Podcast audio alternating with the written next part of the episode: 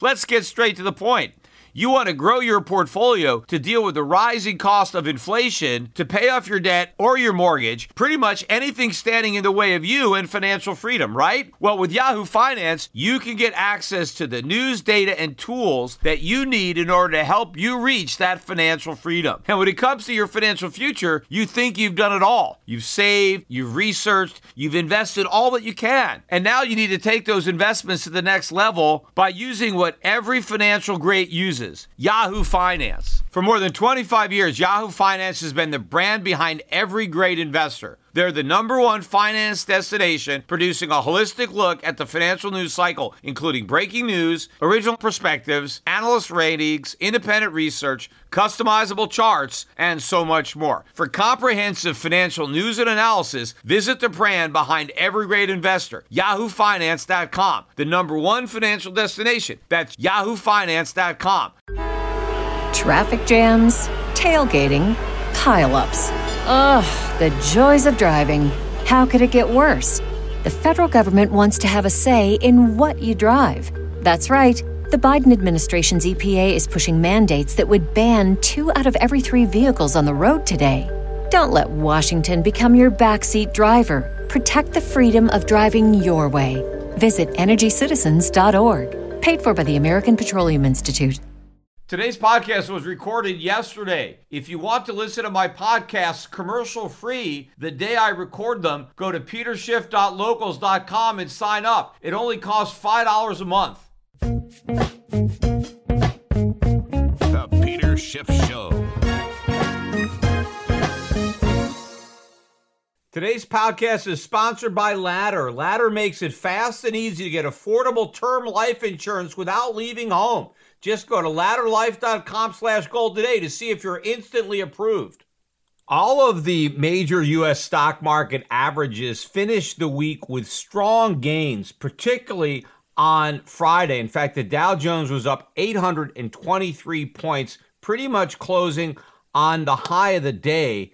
That was a 2.7% gain in one day and for the week, the Dow Jones rose 5.4%. Remember, we closed last week on the lows for all of these indexes. We were at bear market lows, with the exception of the Dow Jones, which has yet to officially move into bear market territory. It was only down 19.1%. But now we've had a pretty significant bounce off those lows. In fact, the Dow Jones is now 6.2% above the low that it set last week. Of course, we're still down quite a bit from the highs. The Dow is 14.8% below its all-time record high. The S&P had an even bigger jump on Friday, up 3% and up 6.5% on the week. That index is now down just 18.8% from its record high. Now, that's still a big drop, but I guess technically it's lifted itself above bear market territory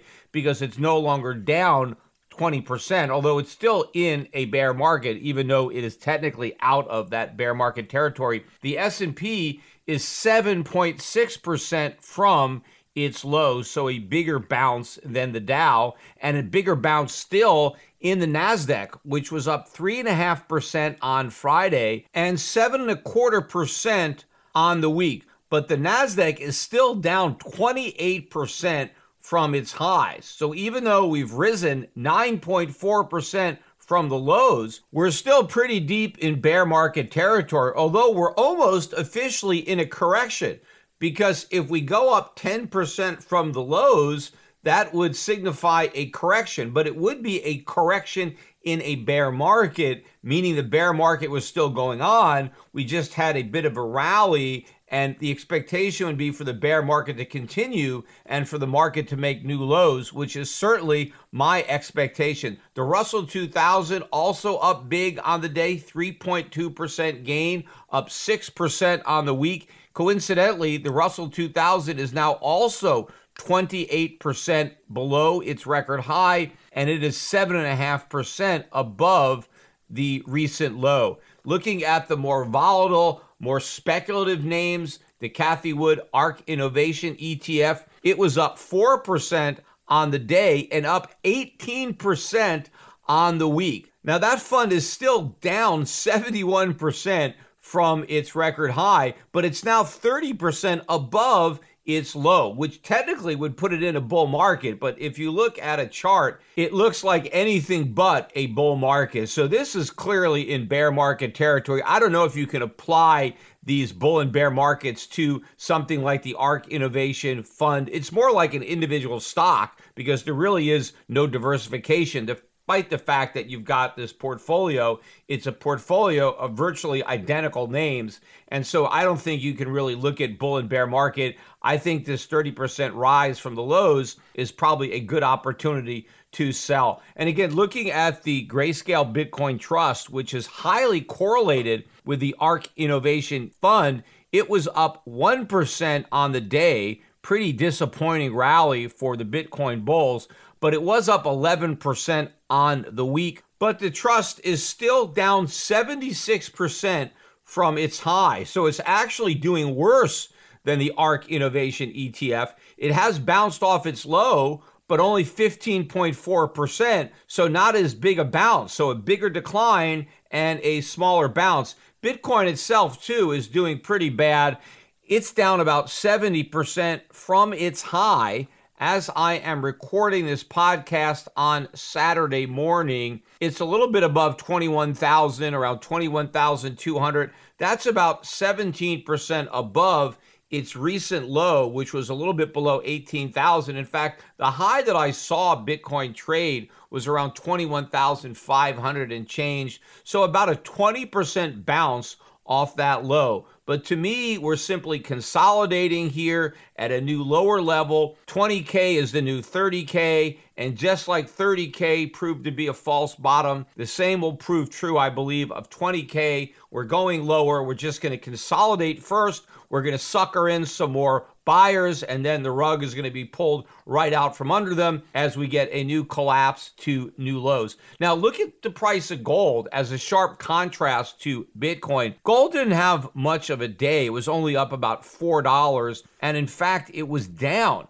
about $20 on the week. So, definitely a risk on week. Lots of buying in risk assets, not a lot of buying in gold. Gold is now down 12% from its high and it's 6% above its low. So if you look at those numbers, gold is less volatile than any of the major stock market indexes. In contrast, Bitcoin is substantially more volatile than any of the stock market indexes. So how can Bitcoin claim to be digital gold when it's actually digital risk? It trades nothing like gold. It trades like the riskiest stocks in the ARK Innovation Fund. But while gold itself is less volatile than stocks, the gold and silver mining stocks are proving to be more volatile than even the most volatile tech stocks. While the GDX and the GDXJ were up on Friday, they were not up that much considering what happened to them on the week. The GDX was up 2.6% and the GDXJ was up 3.7%. But both of those indexes were down on the week.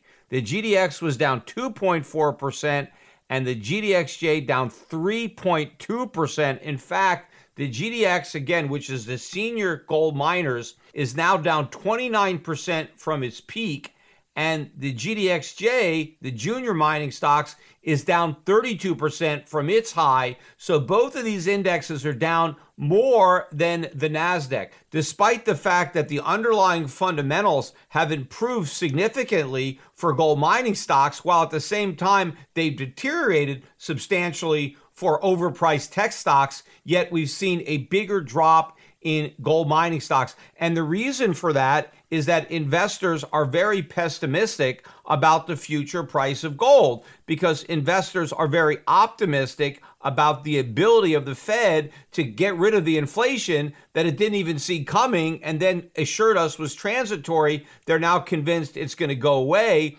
And so, why hedge an inflation risk that doesn't exist? In fact, gold mining companies have been the ironic victims of inflation so far, anyway, instead of the beneficiary.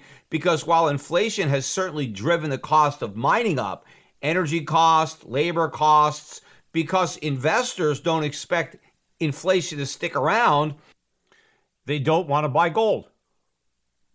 So gold mining stocks have seen the cost of mining gold go up, but they haven't seen a commensurate increase in the price of gold because investors just don't get it. In fact, I just read that the US government has agreed to join other G7 nations in a ban on importing Russian gold. Supposedly, this is going to hit Putin, but it's actually going to hit Americans who want to buy gold because they're going to have to pay higher prices. Actually, we've probably done Putin a favor by forcing him not to sell his gold because gold is still much too cheap.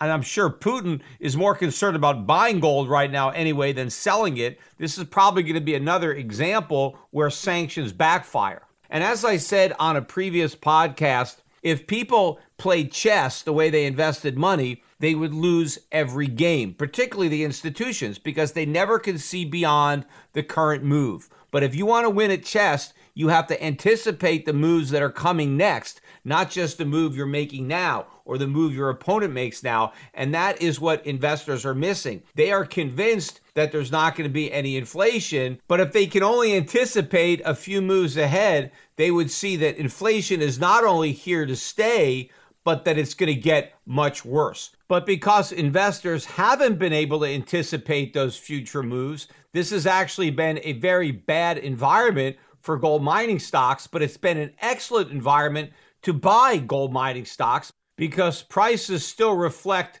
the false belief that long term inflation is going to be low and contained when in reality it's going to be high and running out of control. But it was that optimism that inflation is going to get better, meaning that the rate is going to come down, that really helped power the stock market rally this week. In fact, the bond market also rallied for the same reason. If you look at the yield on the 12 month US Treasury, now back below 3%. In fact, it's down to 2.75%. That's a pretty big move. The two year US Treasury is now back down to 3.06%. The five year is 3 spot 175. Last week, it almost hit 3.6%. The 10 year treasury rate down to 3 spot 125 and the 30 year at 3 spot 257. In fact, the yield curve steepened and it is no longer inverted from the fives to the 30s. The 30 year treasury once again yields more than the five year. You still have a slight inversion between the fives and the tens, but that may work itself out next week as the markets are now focusing more on recession than inflation. In fact, I pointed that out on my last podcast. And in fact, it's the realization that the economy is either already in recession or soon will be that is actually causing the market to rally. Bad news is good news once again. Why? because bad news on the economy is thought to be good news on inflation, and good news on inflation means the Fed's going to back off on its rate hikes. In fact, the markets are already moving up their expectations for the next round of rate cuts. In fact, the markets are looking for the Fed to bring rates all the way back down to zero and relaunch quantitative easing if it ever even gets around to launching quantitative tightening. But what investors don't understand is that when it comes to QE and 0% interest rates, this time it really is different because the Federal Reserve was able to get away with that policy in the past. It was able to do it in the aftermath of the bursting of the dot com bubble. Though with that bubble, the lowest rates got was 1%, and the Fed never actually did quantitative easing. It didn't start that until the aftermath of the 2008 financial crisis when rates did go to zero and we launched QE. But the Fed got away with it then, and it got away with repeating the whole thing with COVID 19, but it's not going to be able to do it again. And the reason is during those past periods, the Fed was always able to hide behind the false pretense that inflation was below target. Since inflation was less than 2%, that provided the cover that the Fed needed to print all this money and keep interest rates artificially low because it could claim that policy was not an inflation risk. In fact, the risk was that there wasn't enough inflation. And so a policy that was designed to create needed inflation was okay. But the Fed can no longer maintain that ridiculous pretense because inflation is going to be way above 2% during this coming recession. And so the Fed is not going to be able to get away with justifying its monetary policy to stimulate the economy in an environment where inflation is already much too high. And that is the game changer. That's why it's different. Because when the Fed does go back to a stimulative stance, which it will, it's going to have to do so in an environment of high inflation. And even if the inflation rate comes down somewhat from its peak, it's not going to go anywhere near 2%. So either the Fed is going to have to officially change its inflation target and maybe make it 4%, and I doubt we'll even get down that low. But changing it to 4% or abandoning it altogether is going to be the death knell for the dollar. The dollar is not going to survive this next round of quantitative easing and 0% interest rates. The dollar is going to tank, and that means gold is going to go through the roof. Investors are still not prepared for this outcome. They still think it's business as usual. They don't understand how much things have changed. In fact, if you look at the Fed's balance sheet, it rose for the third consecutive week in June, up another 1.9 billion on the week. It now stands at 8.934 trillion dollars. June was the month they were supposed to start quantitative tightening. Well, what are they waiting for? Well, obviously, it's a lot easier to talk about doing quantitative tightening than it is to actually tighten. Imagine how much worse the financial markets are going to be if the Fed actually does what it claims it's going to do with respect to shrinking its balance sheet. You know, the Federal Reserve likes to talk about how successful the quantitative easing program was. It wasn't successful, it was a complete disaster. And the proof that it was a disaster is the fact that the balance sheet is still near $9 trillion. You know, they initially blew the balance sheet up to 4.5 trillion and they tried to shrink it and look where we are. We're double the prior peak. You don't measure the success of the QE program by your ability to increase your balance sheet. That's the easy part. Success comes when you have to shrink the balance sheet back down.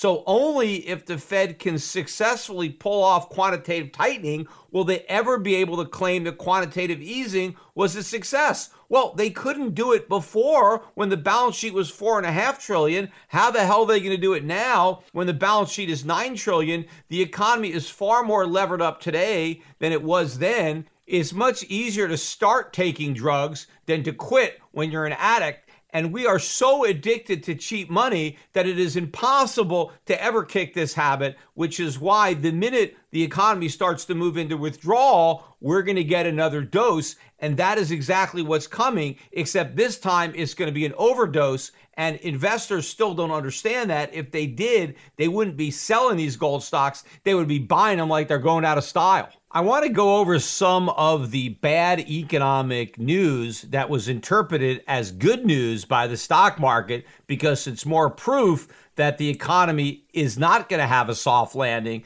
that we're going to have a recession if we're not already in one, and that the Fed is going to have to back off on its hawkishness. We got the weekly unemployment claims, which continue to trend up. We got another week where claims exceeded expectations. They were looking for 225,000. We got 229,000.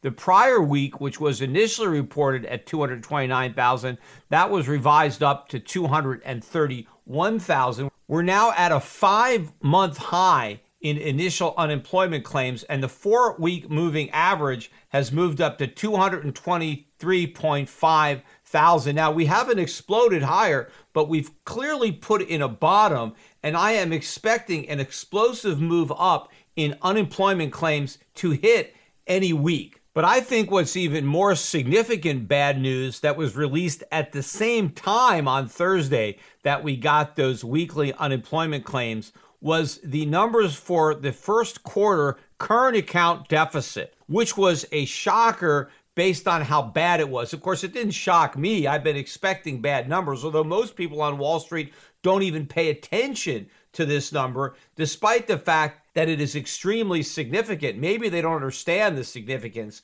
which is why they don't pay attention to it, or because this number has been so bad for so long without any apparent adverse consequences. Well, now it's gone from really bad to outright awful The expectation was for a $277 billion deficit. It came out at 291.4 billion. That is an all-time record high. We've never had a quarterly current account deficit anywhere near that great. In fact, if you annualize the quarter, you're talking about almost $1.2 trillion in annual current account deficit. There is no way to sustain that, especially considering the fact that it's going to go up. You know how to book flights and hotels. All you're missing is a tool to plan the travel experiences you'll have once you arrive. That's why you need Viator. Book guided tours, excursions, and more in one place. There are over 300,000 travel experiences to choose from, so you can find something for everyone. And Viator offers free cancellation and 24 7 customer support for worry free travel. Download the Viator app now and use code Viator10 for 10% off your first booking in the app. Find travel experiences for you. Do more with Viator.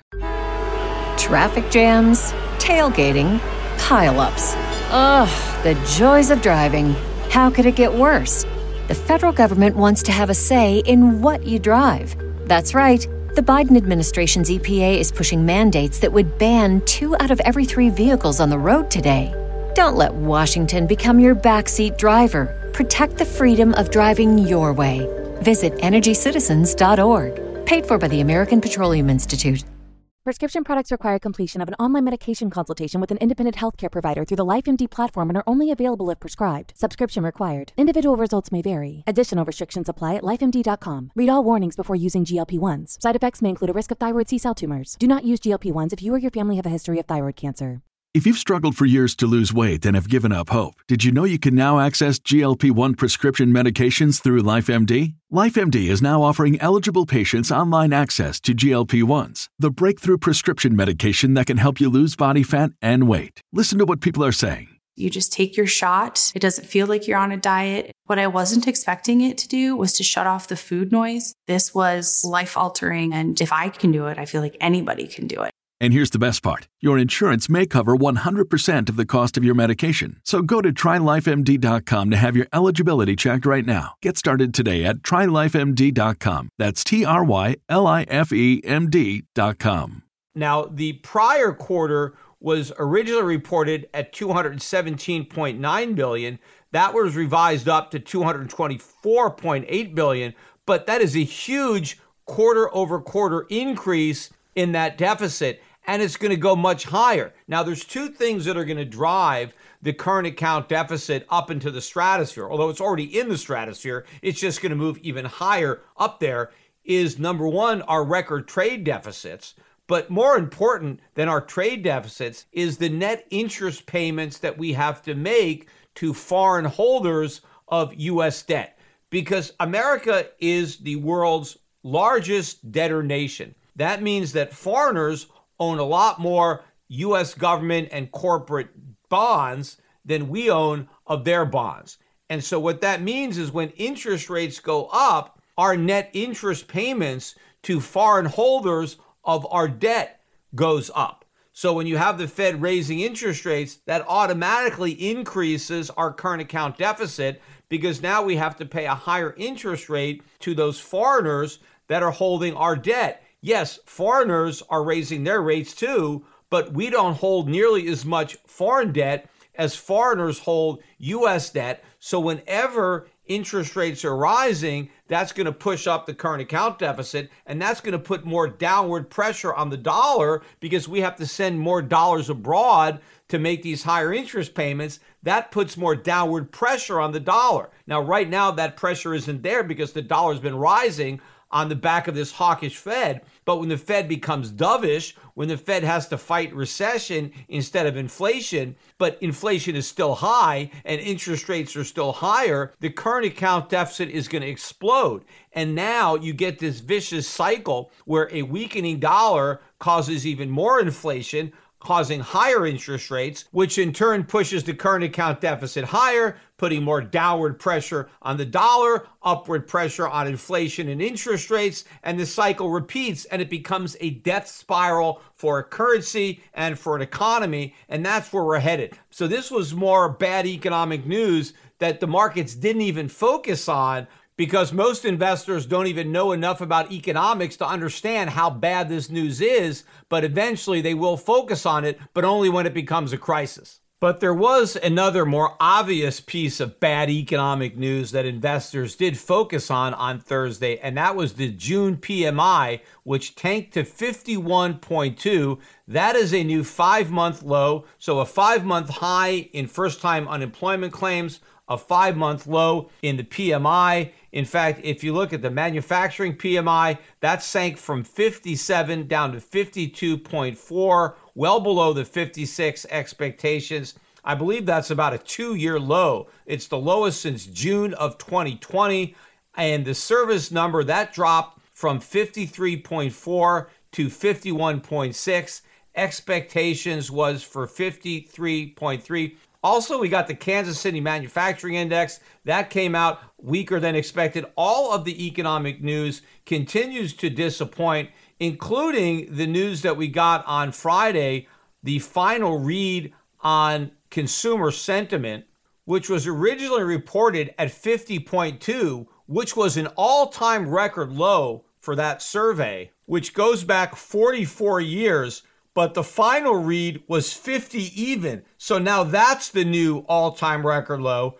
But I think this particular data point was the catalyst for the huge rally on Friday because contained within the consumer sentiment number is the long term inflation expectation number. And this is what consumers believe the inflation rate is going to average for the next five to 10 years. And the last report, that number was at 3.3%, and it improved a bit. Consumers are not quite as pessimistic. They're now looking for inflation to be just 3.1% for the next five to 10 years. And this is really what lit a fire under the stock market because apparently this is the type of good news that the Fed has been waiting for to back off on its inflation fighting. First of all, if the consumer is right and inflation is going to be 3.1% for the next five to 10 years, that means the Fed still has a lot of work to do because the Fed is claiming that long term inflation expectations are anchored at 2%.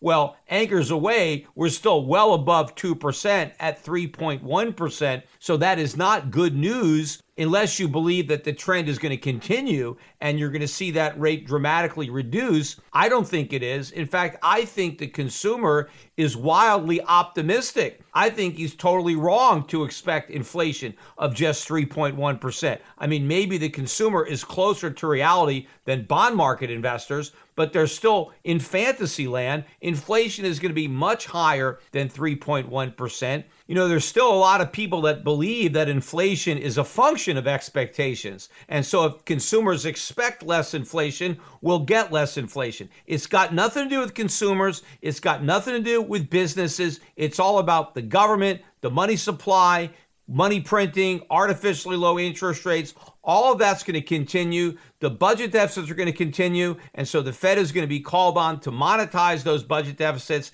And even though consumers don't expect a lot of inflation. They're going to be hit with a tremendous amount of inflation. They're going to be surprised by how much higher inflation actually ends up. I don't think the consumer is a good barometer on future inflation. I think they're being led astray. Maybe they're believing all this hype about how the government is going to fight inflation, how the government is going to bring down inflation, how the Fed is going to bring down inflation. And so the consumer is being influenced because he's being bombarded with all this propaganda on how the government is going to successfully reduce inflation. And so consumers are going to be surprised when inflation ends up being so much higher than what they expect. And obviously, investors are going to be even more surprised. But what I think was also a big catalyst for this week's stock market rally was the two day testimony of Fed Chair Powell on Capitol Hill, in which he really, for the first time, acknowledged a much higher probability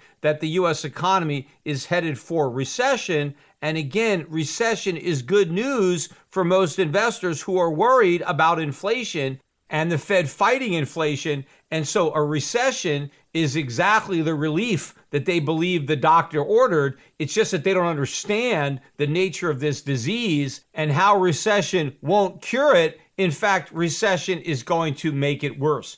But I want to talk a little bit again about the Q&A portion of day 2. This time Powell was before the House of Representatives. Maxine Waters is the chairwoman of the committee. And of course, she started out by blaming all the inflation on corporate greed, on greedy landlords, and on blatant profiteering. In other words, it's got nothing to do with the US government. It's got nothing to do with the deficits. It's got nothing to do with the money printing. It's all these greedy corporations who suddenly got greedy. I guess they weren't greedy in the past, but now all of a sudden that Biden's president all these greedy corporations decided to really stick it to their customers. The same thing with these landlords. They were nice guys until recently. They all became Simon Legree. Now they've grown out these long mustaches and they're twirling them around and they're jacking up their rents just because they're bad people. And it's just blatant profiteering, which somehow didn't exist in the past, but is now running rampant now. Of course, all this is complete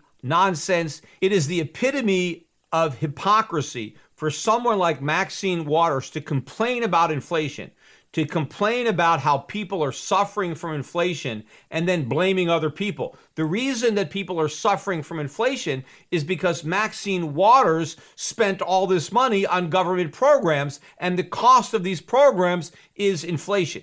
She didn't have the honesty to come clean with her constituents and tell them that they were going to have to pay for all these big government programs that she's voting for. And so she stuck them with the bill through inflation. And so now she's complaining that her constituents are struggling with inflation when she is the one that placed that burden on their backs. But it's not just the Democrats who are trying to blame everybody but the Fed or Biden for inflation that pissed me off. It's the Republicans too, because some of these Republican congressmen are making some very good points by pointing out the Biden deficits and the stimulus under Biden, but they completely ignore the fact that Donald Trump did the same thing. They ignore the fact that Republicans voted for this deficit spending while Trump was president. Republicans wrote the COVID playbook. The Democrats were just following the book. Maybe they were adding some pages, expanding on the plays, but it's the basic same strategy. So the mistakes were originally made with the very first COVID plans. In fact, the Republicans always like to praise the Fed. Yes, it was initially necessary. The first round of COVID stimulus, we needed that. We just didn't need the second round that we did under Biden. No, the first one was a mistake too. And Republicans look like hypocrites when they blame Biden for his deficits, but excuse Trump's for his. They need to be consistent. And of course, nobody is consistent in Washington. I've been consistent. I've been consistently criticizing deficit spending under both political parties. And I said at the time that the Trump deficits were going to come back to bite the Republicans because they would look like hypocrites for criticizing them. Now, so far, maybe that prediction is wrong because the Republicans are gaining in the polls, the Democrats are sinking. Maybe this hypocrisy doesn't actually ring true on the part of a lot of Americans. Maybe they're buying the idea that it was necessary to do this stimulus early on, but then it was too much of a good thing. So the voters may be buying it now, but eventually it's going to be a much harder message for the Republicans to sell a straw man that congressional Democrats were raising with respect to inflation was that they were trying to claim that if U.S. inflation was Biden's fault, how does that explain high inflation in Europe? After all, nobody in Germany got a Biden stimulus check. And so if they have inflation in Germany without anybody getting a Biden stimulus check, well, then clearly Biden's checks didn't create inflation in the United States. Now, again, part of the problem is for the Republicans to try to put 100% of the blame on Biden and none of the blame on Trump when it was the same policies by both presidents. But clearly, just because Biden and the Fed are not responsible for inflation in Europe, that doesn't let them off the hook for being responsible for inflation in America. In fact, European politicians and central bankers made many of the same mistakes that American politicians and central bankers made. So they're having inflation in Europe for the same reasons we're having inflation in America. In Europe and America, we printed too much money. Governments ran big deficits. Central banks monetized those deficits by buying government bonds, and that's why we have inflation. But Republicans make it easier for Democrats to lie about the cause of inflation because they're lying about the cause of it themselves. One of the most important things you can do for your family is to protect them with life insurance because the people who depend on you the most need something to fall back on if, in the unfortunate event, you're no longer there to provide the financial support that they depend on. A lot of people make the mistake of buying a whole life policy when what they really need is term because when you buy whole life, you end up spending a lot more money on the premiums, which means you can't afford to buy nearly as much coverage. Sure, whole life policies allow you to build cash value, but what's important to your family is not how much cash value you build up if you live, but how much cash they get if you don't. Plus, any money you save by paying lower premiums can be used to make actual investments that should perform much better than a whole life policy. Ladder is 100% digital when you apply for up to 3 million in coverage or less. There are no doctors, no needles, and no paperwork. To apply, you just need a phone or a laptop and a few spare minutes. Ladder's smart algorithms work in real time, so you'll find out instantly if you've been approved. And there's no hidden fees, and you can cancel at any time. And if you change your mind in the first 30 days, you can get a full refund. Ladder policies are issued by insurers with long proven histories of paying claims. And since life insurance costs more as you get older, now's the best time to cross that off your list. So go to ladderlife.com slash gold today to see if you're instantly approved. That's L-A-D-D-E-R life.com slash gold today to see if you're instantly approved.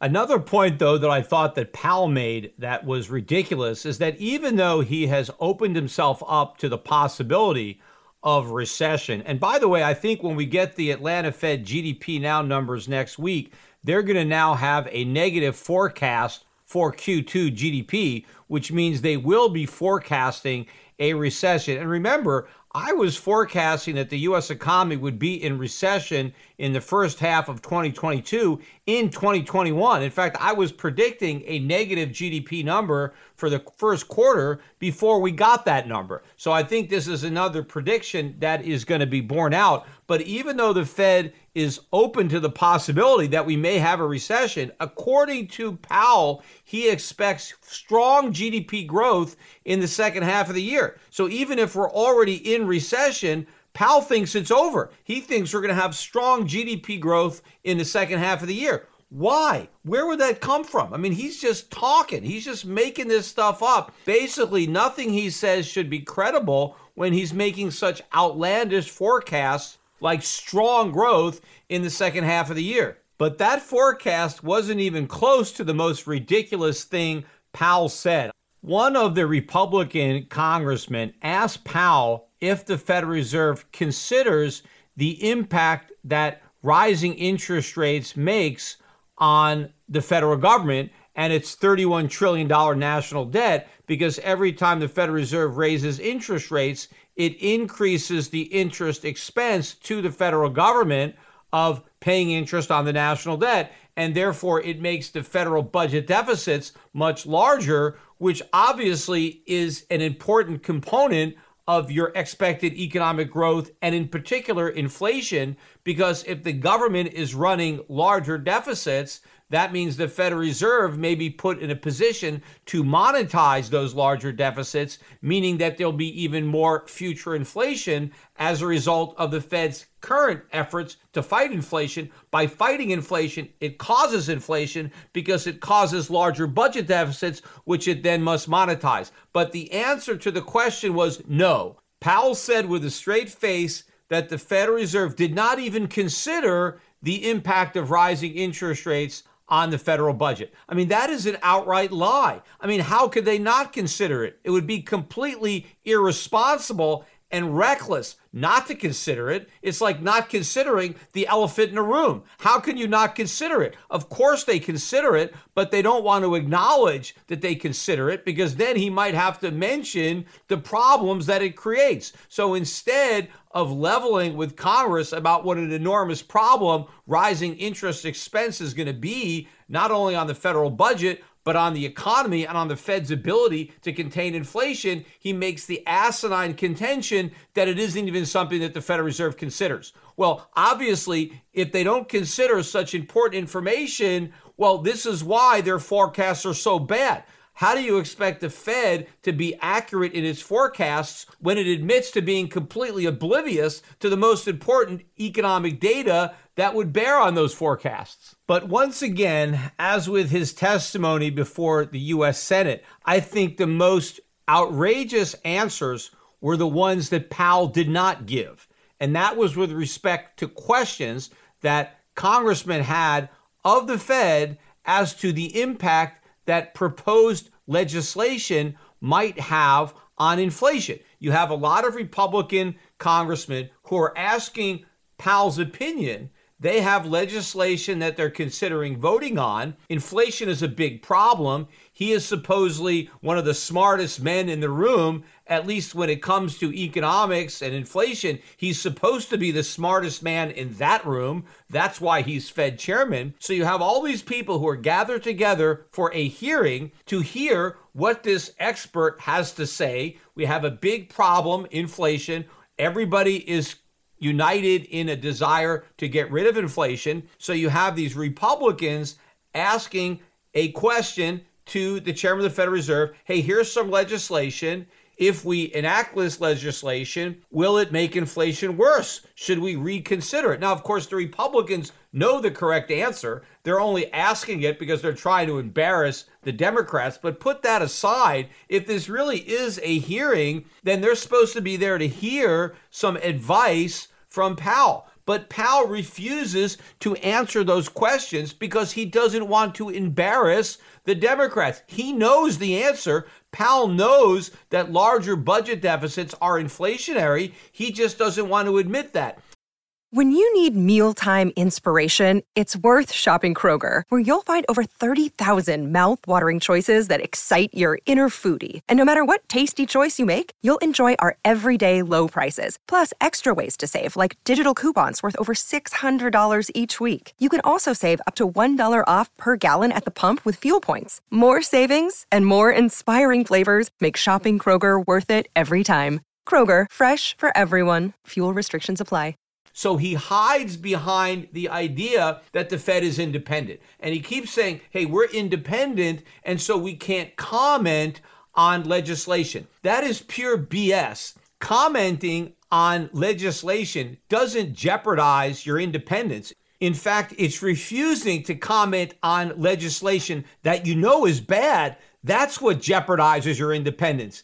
If Powell believes that the government is pursuing bad policies. As an independent central banker, his job is to criticize those bad policies. If he bites his tongue, if he's saying, well, I don't want to say anything that's critical of legislation, well, then he's being political. He is refusing to take an independent stance. He is sacrificing the Fed's independence. The very reason the Fed is supposed to be independent is so it can be independent to criticize bad legislation. So you have congressmen asking an independent Fed, in your independent judgment, would it be a mistake to forgive student loans? If we're trying to fight inflation, would forgiving student loans be inflationary?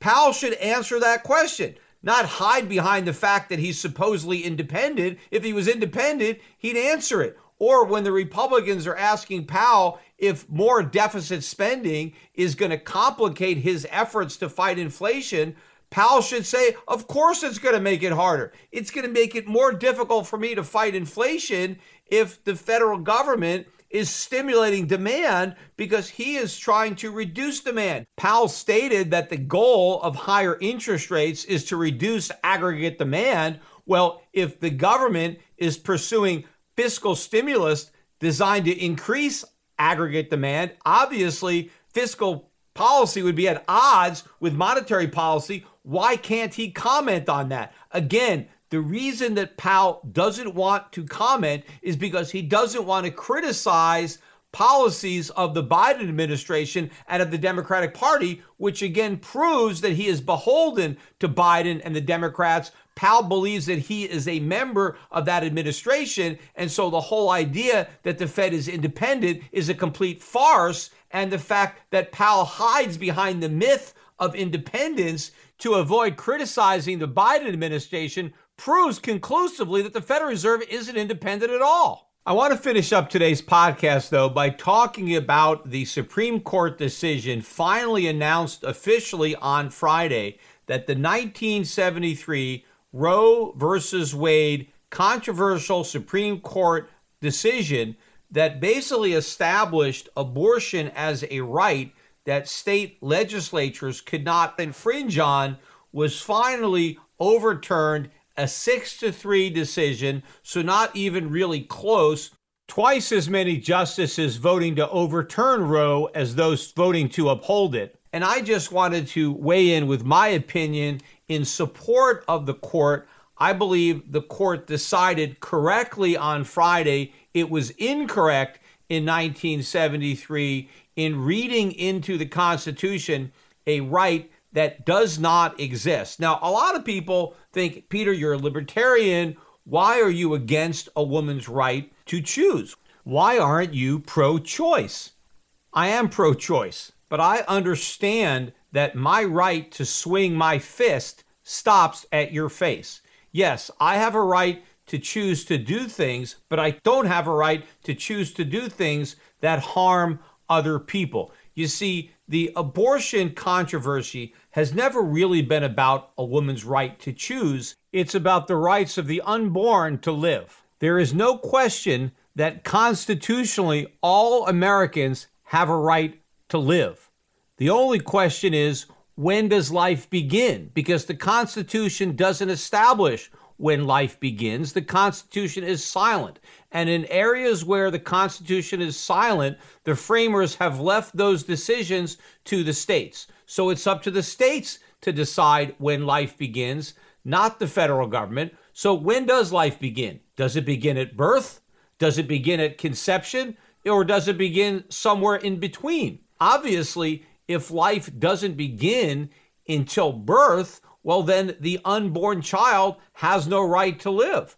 But that is really an absurd position to take. I think every pro choice person would agree that a mother does not have a right to kill her child a week after it's born. It's not like you could take the child home from the doctor and decide I'm really not cut up for being a mother. This kid makes a lot of noise. It's keep me up at night. It keeps crying. It keeps pooping. I just don't want it. And I'm just going to kill the baby. Nobody would agree that that's allowed. Everybody would say that that's murder. If you don't want that baby a week after it's born, you got to put it up for adoption. I mean, that's a choice that you have, but you can't take that life. Well, there's very little practical difference between a baby a week after birth and a week before birth. I mean, a baby could be born a week premature, completely healthy. And so, obviously, if you can't kill a baby a week after it's born, you can't kill it a week before it's born. And so then the question is well, what about a month before, two months before, three months before, five months before? Well, these questions need to be answered legislatively because governments need to protect life.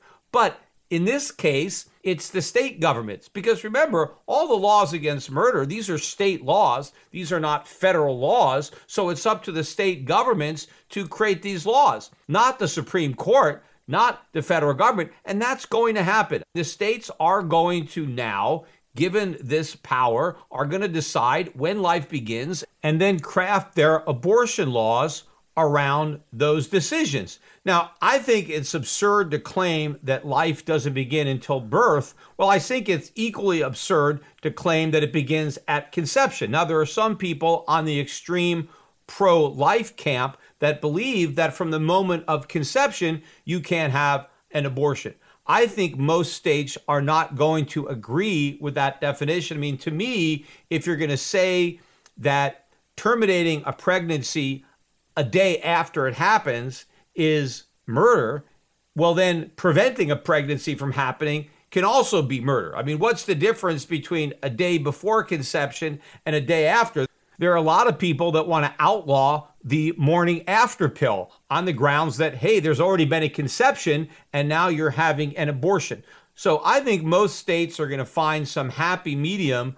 Clearly, if a woman gets pregnant by accident, she doesn't want to have a baby, she'll have plenty of time in most cases to make a decision whether or not she wants to have a lawful abortion. If you want to wait until the third trimester, well, in many states, you're not going to be able to have an abortion, but there's no reason to wait so long because you find out you're pregnant generally, I don't know, eight, ten weeks in, you know if you're pregnant, you've missed a period or two, you've taken a home pregnancy test, you know that you're pregnant, you know if you want that child or not, and you can make a determination as to whether or not you want to have an abortion. Now, if there are some states that actually outlaw abortion, meaning that whenever you have a pregnancy, no matter when you find out, at any point, it's completely illegal I think the only exception that some states would have if they want to take a very strict stance and prohibit abortion, even in situations of rape or incest, would be the life of the mother. I don't think there's any state that would say that a woman cannot have an abortion to save her own life. Because after all, we are allowed to kill a living person to save our own life. So if somebody is a threat to me and they're alive, I can kill that person in self defense. Well, if my unborn baby is a threat to my own life, well, then I have the same right of killing in self defense. So I think you're always going to have the ability to terminate a pregnancy to the extent that carrying that pregnancy to term would threaten the life of the mother.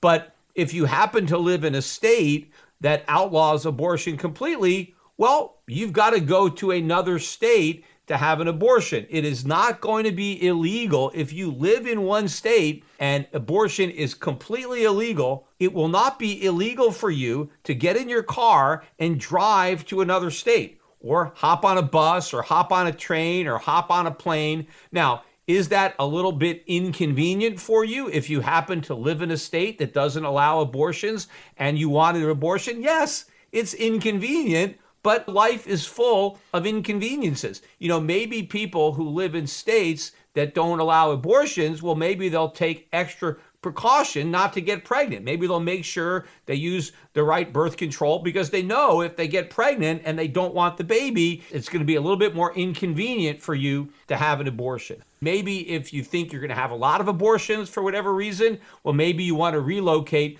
to another state. The way I look at it, all the states have different laws. Take gambling, for example. There are some states where gambling is legal. You can go into a casino, you can play blackjack, you can play craps, but a lot of states, casino gambling is illegal and you can't gamble. Well, what do you do if you live in a state that doesn't allow gambling and you want to gamble? Well, you get in a car, you get in a plane, and you go to Las Vegas and you gamble and then you go home. You're allowed to do that. Now, let's say there's somebody who wants to gamble a lot, they want to gamble every week. Well, then they probably move to Las Vegas because now they're living in a state that allows gambling. So the same thing can happen. If you live in a state that doesn't allow abortions, you can move to a state that does. Just like the recent example with COVID and the masks. I mean, if you want to live in a state that doesn't require everybody to wear a mask, well, then you can go to that state. And if you want to live in a state that has all these mandates for masks, well, then you can live in that state. Americans are mobile. There's nothing that stops Americans from picking up and moving into states that have a political environment that is more compelling. People move because of tax reasons. You live in a state with high taxes, you don't want high taxes, move to a state with low taxes. So now abortion will just be another thing that people might consider when it comes to where they want to live. If you want to have a lot of abortions, then you want to live in a state that has very liberal abortion laws. But what's always really bothered me about most Democrats and their pro choice stance when it comes to abortion is that the only time Democrats are pro choice is when it comes to abortion. For everything else, they want to deny my right to make a choice. They want the government to choose for me. They're in favor of all of these laws which deny the basic right to choose. I mean, just take the example of the vaccinations. How many Democrats were in favor of mandatory vaccinations? I mean, can't people have the right to choose whether or not you want to take a vaccination or not? That seems to be a real choice. Yet the Democrats, in many cases, were opposed to individuals being able to choose whether or not they wanted to have a vaccine. Now, the Democrats are generally a little better than Republicans when it comes to other choices with respect to drugs. They're more likely to support legalizing marijuana and maybe even heroin or cocaine or other drugs. But Republicans in general are opposed to those choices, but those are choices. If you are pro choice, people should be able to choose to smoke marijuana. They should even be able to choose to snort cocaine or inject heroin. People are free to make bad choices. All you're hurting is yourself when you're doing those drugs, although it's not just these illegal drugs, prescription drugs. There are a lot of drugs that the government only allows you to consume if the FDA approves them. Why? Why don't I, as a free American, have a right to choose to use any drug that I want? If I believe a drug is going to be helpful, if my doctor agrees with me that it's going to be helpful, why should I be denied the right to choose to use that drug just because some bureaucrat at the FDA has decided that it's not efficacious? What about the minimum wage law? The Democrats want to set a minimum wage. Well, what about the right of a worker to choose to accept a job that pays less than the minimum wage? Well, the Democrats want to deny individuals that right. They want to say, no, you can't accept a job, even if you want the job, even if you think it's going to be very beneficial for your career, even if you think it's going to be a good learning experience. We want to deny you the right to choose to accept that job. What about saving for your own retirement? Do Democrats support the right to choose not to participate in Social Security? Absolutely not. Everybody is forced to contribute to Social Security, even if they would rather save for their own retirement. No, the government wants to take that choice away from you and mandate a government Ponzi scheme to be the basis of your retirement. What about your right to work with a stockbroker who is not also a member of FINRA? Because the government has taken away that right. Because in order for you to have a stockbroker, that stockbroker must be a member of FINRA. I'm a member of FINRA. I hate FINRA. I would never voluntarily join FINRA, but the government has taken away that choice. The government has told me if I want to be a stockbroker, I must be a member of FINRA. And the government tells all Americans who want to work with stockbrokers, you can only work with a stockbroker provided that stockbroker is a member of FINRA. You know, the same thing happens with lawyers. You just can't pick any lawyer. If you want a lawyer to represent you in court, that lawyer has to be a member of the bar. But why can't I choose to be represented by a lawyer who is not a member of the bar. If you look at the Sixth Amendment to the Constitution, it says that in all criminal prosecutions, the accused shall enjoy the assistance of counsel for his defense. It doesn't say the assistance of a counsel who is also the member of a bar. It just says assistance of counsel. So, any counsel, they don't even have to be a lawyer. You should be able to have anybody represent you, whether or not they've gone to law school, whether or not they're a member of the bar. You should have the right to choose who your counsel is as provided by the Sixth Amendment. But the government has denied your right to choose and limited your choices to only include members of the bar. Now, I can go on and on about the hypocrisy of claiming to be pro choice, yet only being pro choice in that narrow example when it comes to abortions and anti choice in almost every other circumstances. But the other problem is in the choice of abortion, you're actually involving a second human being. You're involving the unborn child all these other choices that the Democrats want to restrict, they don't involve two people, they only involve one. And so, in that circumstance, they have no constitutional right to restrict choice, yet they do it anyway. But then, in this one case where they actually do have a right to restrict choice, they claim they don't. But the hypocrisy of a lot of Democrats is not limited to choice, it also extends to privacy.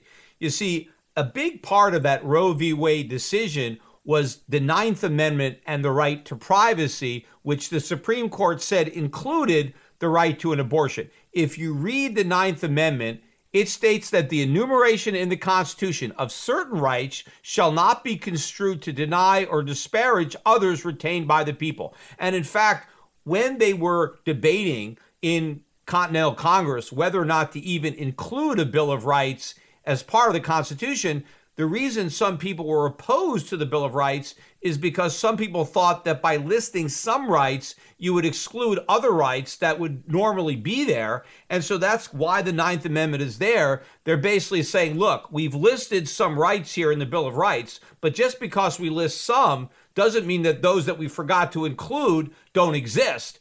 All the rights exist we're just going to highlight certain rights, but by highlighting certain rights, we don't mean to imply that these are our only rights. There are other rights that we have that are not enumerated in the Constitution. And one of those rights, and I agree with the Supreme Court, is privacy. Privacy is a fundamental right of being American. I mean, that's why you have the Fourth Amendment, right? To protect you against unreasonable searches and seizure. It has to do with the privacy of your personal books and records. So, privacy, I agree with the Supreme Court, is a right, but it has absolutely nothing to do with abortion. Abortions are not part of privacy. But the irony is, while you have all these Democrats who believe that people have a right to privacy, and so therefore they have a right to an abortion whenever they want, they don't believe that right extends to anything else. In fact, most Democrats and Republicans, I'm not being partisan here, most Democrats and Republicans believe that Americans have absolutely no privacy at all. In fact, up until recently, about the only thing you could do in private was have an abortion, because for all practical purposes, privacy has been completely destroyed in the United States. I mean, think about the federal income tax. Think about all the personal information that you are required to turn over to the US government. I mean, what privacy do you have left after you finish filling out your tax return? But it's not just the federal income tax. Look at the Patriot Act and all the other laws that have been passed pursuant to the Patriot Act, all these money laundering laws. It's all about a complete abolition of privacy. When you open up a bank account, you open up a brokerage account, your banker, your broker is spying on you. You have zero financial privacy. Nothing that you do is private. Everybody is required to ask you all sorts of questions about your finances. You're depositing this money. Where did you get it? How do you intend to use it? Historically, that's nobody's business but your own how you got your money, what you're doing with your money, how much money you have, where you're putting your money. These were always considered private things that people did not have to share with their neighbors, let alone their government. Well, there's no privacy at all. In fact, the Patriot Act should not have been named the Patriot Act. The name of that act, if there was any truth in legislation, would have been the Abolition of Privacy Act the Anti Privacy Act, because that act was all about destroying privacy. Now, I didn't see any Democrats objecting to the Patriot Act on the grounds that it violated our right to privacy. Yes, they're all in favor of your right to privacy when it comes to the privacy of having an abortion, but so many other things that you'd want to do in private, or so many other things that you want to keep private, as far as the Democrats and the Republicans are concerned, you have absolutely no right to privacy. What would really be great would be to see the Supreme Court start striking down a lot of these laws that do violate Americans' right to privacy that does exist under the Ninth Amendment. And while they're at it, since they're overturning bad precedent, there's a lot of other cases that have been wrongly decided when it comes to the Commerce Clause, when it comes to paper money, when it comes to taxation. There are all sorts of Supreme Court decisions that are as bad or worse than Roe versus Wade that need to be overturned. The sad part, though, is that they probably won't be.